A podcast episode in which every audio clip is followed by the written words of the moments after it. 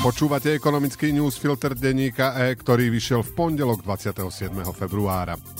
Poľsko ako prvá krajina E Ú a NATO poslalo Ukrajine modernejšie tanky, aby dodalo odvahu ďalším, a odpoveď prišla okamžite. Ruskomu prestalo dodávať ropu ropovodom Družba.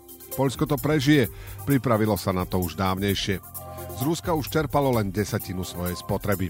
Informácia z víkendu je len ďalšou ukážkou zúrivého zúfalstva, ktoré zmieta Putinov režim. Za posledný rok od chvíle, keď rozpútal totálnu vojnu proti Ukrajine a západnému svetu, sa ekonomicky ponára čoraz hlbšie. Stal sa vyvrheľom vyspelejšieho sveta, stratil nielen šancu ovládnuť Ukrajinu, ale prišiel aj o najbohatších obchodných partnerov. Hoci na rope ešte aj po uvalení embarga dobre zarába, v dlhodobom horizonte pomohol najmä svojim geopolitickým súperom. Ako píše kolegyňa Jana Ciglerová z Českého denníka N, za peniaze, ktoré doteraz Američania poskytli Ukrajine na obranu pred Ruskom, získavajú späť oveľa viac, než vynaložili. Chránia demokraciu v Európe, bránia ďalším konfliktom, upevňujú svoju pozíciu na medzinárodnom poli, ale hlavne rozkladajú Rusko bez nasadenia vlastných vojakov.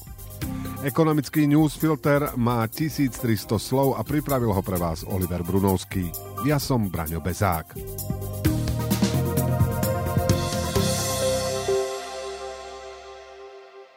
S účinnosťou od piateho decembra minulého roka zaviedli štáty E Ú, skupina G sedem a Austrália cenový strop šesťdesiat dolárov za barel ruskej ropy prepravovanej po mori. Cenové maximum funguje tak, že pri prekročení limitu je zakázané ropu prevážať a poisťovať jej prepravu. Keďže Rusko vo svojom rozpočte kalkulovalo s cenou sedemdesiat dolárov, očakávalo sa, že strop obmedzí zisky agresora a zredukuje jeho možnosti financovať vojnu. Priemerná cena v prvých štyroch týždňoch od zavedenia limitu bola sedemdesiatštyri dolárov, tvrdí agentúra Bloomberg na základe výpočtov odborníkov. Rusko tak podľa Bloombergu v skutočnosti zarobilo oveľa viac, ako sa očakávalo. Výpočet robili akademici z Inštitútu medzinárodných financií Kolumbijskej univerzity a Kalifornskej univerzity. Vychádzali z analýzy faktúr colných úradov a z dát od prístavov a prevádzkovateľov ropovodov. Značná časť ruskej ropy sa predávala výrazne nad úrovňou cenového stropu vďaka tomu, že až polovicu ruských dodávok prepravuje štátom kontrolovaná firma Sovcomflot alebo flotila tankerov, ktorú Rusko urýchlene dáva dokopy. Z tichomorských prístavov sa najmä do Číny ropa vyvážala za ešte vyššiu cenu, v priemere za osemdesiatdva dolárov za barel.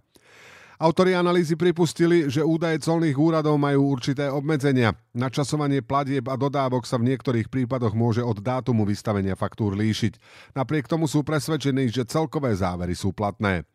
Zistenia analytikov sú prekvapujúce aj preto, že zhruba mesiac po zavedení stropu panovalo všeobecné presvedčenie, že nástroj funguje. Hovorilo sa, že Putin prichádza až o stošesťdesiat miliónov dolárov denne. Analytici teraz píšu, že ich zistenie naliehavo vyžaduje ďalšie vyšetrovanie týchto transakcií a posilňuje potrebu zosilniť vymáhanie práva. Príjmy z ropy, plynu a produktov z nich tvoria až tretinu rozpočtových príjmov Ruska. To teraz rýchlo mení spôsob výpočtu daní z ropy, aby získalo ďalšie peniaze. Na druhej strane majú najvyspelejšie štáty podľa dohody možnosť raz za dva mesiace úroveň cenového stropu prehodnotiť. Rokovania o teraz platnej úrovni však boli veľmi komplikované a zatiaľ nie je jasné ani to, ako zafunguje cenový strop na ropné produkty, ktorý začal platiť len pred tromi týždňami. Po dokončení tretieho a štvrtého bloku jadrovej elektrárne v Mochovciach budeme mať na Slovensku na sto desať percent aj ďalší jadrový zdroj. Tvrdí to generálny riaditeľ pološtátnej jadrovej energetickej spoločnosti Roman Sporina. Akciovka J E S S, ktorú založila štátna jadrová vyraďovacia spoločnosť a český energetický gigant ČEZ, už trinásť rokov pripravuje náhradu blokov existujúcich slovenských atómiek. Dva funkčné bloky elektrárne vé dva v Jaslovských Bohuniciach sú v prevádzke od polovice osemdesiatych rokov a ukončenie ich prevádzky sa očakáva niekedy v období rokov dvetisícštyridsať až dvetisícštyridsaťpäť. Potom podľa Sporinu nebudeme mať dosť elektriny, preto potrebujeme pripraviť ďalší jadrový zdroj. Aj preto J E S S v polovici februára požiadal Úrad jadrového dozoru o povolenie na jeho umiestnenie pri Jaslovských Bohuniciach. Okamžite sa však objavili aj pochybnosti, či je takýto zámer vôbec reálny. Tu sú argumenty za. Slovensko bude možno čoskoro potrebovať ešte viac elektriny, ako budeme schopní vyrobiť aj po plnom nábehu tretieho bloku Mochoviec a dobudovaní štvrtého. Elektrínu bude potrebovať košické Volvo. Veľmi veľa jej spotrebuje aj ú es Steel, ak zainvestuje do elektrických pecí.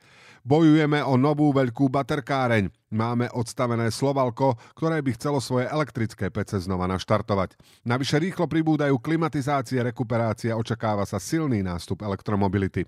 Podľa Sporinu bude potreba elektriny taká vysoká, že sa bez ďalšej atómovej elektrárne nezaobídeme. A keďže ide o súčasť kritickej infraštruktúry, vždy sa na tom musí spolupodieľať štát. Sporina navyše zdôrazňuje, že doteraz sme v atómovej energetike plne závislí od Ruska a toto riziko treba rozložiť. Ako možných dodávateľov označuje partnerov z ú es á, Francúzska alebo Južnej Kórey. Argumenty proti. Projekty jadrovej energetiky sú mimoriadne investične náročné. Máme o tom čerstvú skúsenosť z Mochoviec, kde neustále predražovanie stavby dostalo slovenské elektrárne takmer na kolená. Súkromní investori nikde v Európe do výstavby reaktorov nejdú, ak nemajú garantované výkupné ceny. Stavba reaktora trvá priemerne sedem rokov. Na tak dlho dopredu sa ceny a tým aj návratnosť investície nedajú odhadnúť. Na Slovensku sa navyše dostávajú do najdôležitejších pozícií ľudia ako Robert Fico alebo Igor Matovič, ktorých garanciám vo vzťahu k biznisu sa už nedá veriť. Samotný štát si takýto projekt nemôže dovoliť, pretože verejné financie sú na tom veľmi zlé. Riskoval by pri najmenšom zhoršenie ratingov od zahraničných agentúr a predraženie všetkých úverov. Európska únia síce avizovala, že investície do jadra podporí, no jednou z hlavných podmienok je jasný plán výstavby permanentného úložiska vyhoreného jadrového paliva. A ten nemáme. Slovensko by sa malo viac ako doteraz orientovať na budovanie obnoviteľných zdrojov a radikálne zvyšovanie energetickej efektívnosti. V jadrovej energetike je možno reálnejšia výstavba malých modulárnych reaktorov, ktoré sú aj podľa šéfa slovenských elektrární Branislava Stríčka bezpečné a zároveň flexibilnejšie ako veľké jadrové reaktory.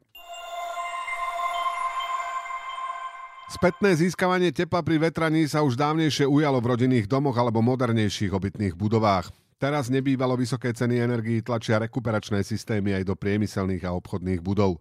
Žilinská Kia takto zbiera odpadové teplo vo svojej lakovni už približne dva roky. Na strechách má nainštalované rekuperačné jednotky, ktoré odoberajú teplo zo vzduchu odsávaného pri peciach a spaľovacích komorách a tepelné výmenníky potom zohrievajú vzduch prúdiaci naspäť do výrobnej haly. V Kii sa tento systém osvedčil a v súčasnej situácii, keď sa ceny energií vyšplhali veľmi vysoko, uvažujú o kúpe a inštalovaní ďalších rekuperačných jednotiek. Vo využívaní odpadového tepla sú priekupníkmi najmä severskej krajiny. Jedna z dánskych firiem propaguje svoj produkt príkladom, ako dánsky supermarket dokázal znížiť ročný účet za kúrenie o takmer deväťdesiat percent a stopu cé ó dva o šesť celá sedem tony ročne. Teplo z rekuperácie v niektorých prípadoch dokáže úplne nahradiť zdroj vykurovania. Zrecyklovaná energia sa dá využiť aj inak, napríklad v ďalšej časti výrobného procesu alebo na ohrev vody. Rekuperácia tepla sa dá nainštalovať všade tam, kde sú kotly, pece, turbíny, motory, kogeneračné jednotky alebo sušičky. Systémy sú vhodné pre firmy v ťažkom aj ľahkom priemysle, a to v kombinácii so všetkými druhmi palív. Podniky si to čoraz viac uvedomujú a úspory aktívne riešia. Peter Ulrich z firmy, ktorá rekuperačné systémy predáva, tvrdí, že za minulý rok spracovali štyrikrát viac ponúk ako v roku dvetisícdvadsaťjeden. Európska komisia pripravuje reformu pravidiel pre retailové investičné poradenstvo a prebiehajú horúce diskusie o tom, či by súčasťou reformy mal byť aj zákaz provízií pre finančných poradcov. O čom je spor? Vo väčšine štátov klienti za finančné poradenstvo pri hypotékach, životných poistkách či investičnom sporení neplatia práve vďaka tomu, že poradcovia žijú z provízií od firiem. Napríklad Nemecko a Rakúsko sú zásadne proti zákazu provízií a argumentujú tým, že bez nich by pre malých klientov bolo finančné poradenstvo nedostupné. Nedokázali by si ho zaplatiť. Naopak finančné poradenstvo postavené na províziách je zakázané v Holandsku a osvedčilo sa to aj v Spojenom kráľovstve. K zákazu inklinuje aj eurokomisárka Mary Diana McGuinnessová, zodpovedná za prípravu reformy. Argumentuje najmä tým, že v systéme postavenom na províziách malí investori často kupujú produkty, ktoré sú drahšie ako alternatívy. Poradcovia ich odporúčajú tak, aby mali čo najväčšie provízie. Naopak v Holandsku aj v Británii po zavedení zákazu ceny investičných produktov klesli. Komisia má návrh reformy predložiť v máji, potom o ňom bude rokovať Európsky parlament a členské krajiny v Rade EÚ. Ekonomický newsfilter dnes pre vás pripravil Oliver Brunovský. Do počutia zajtra.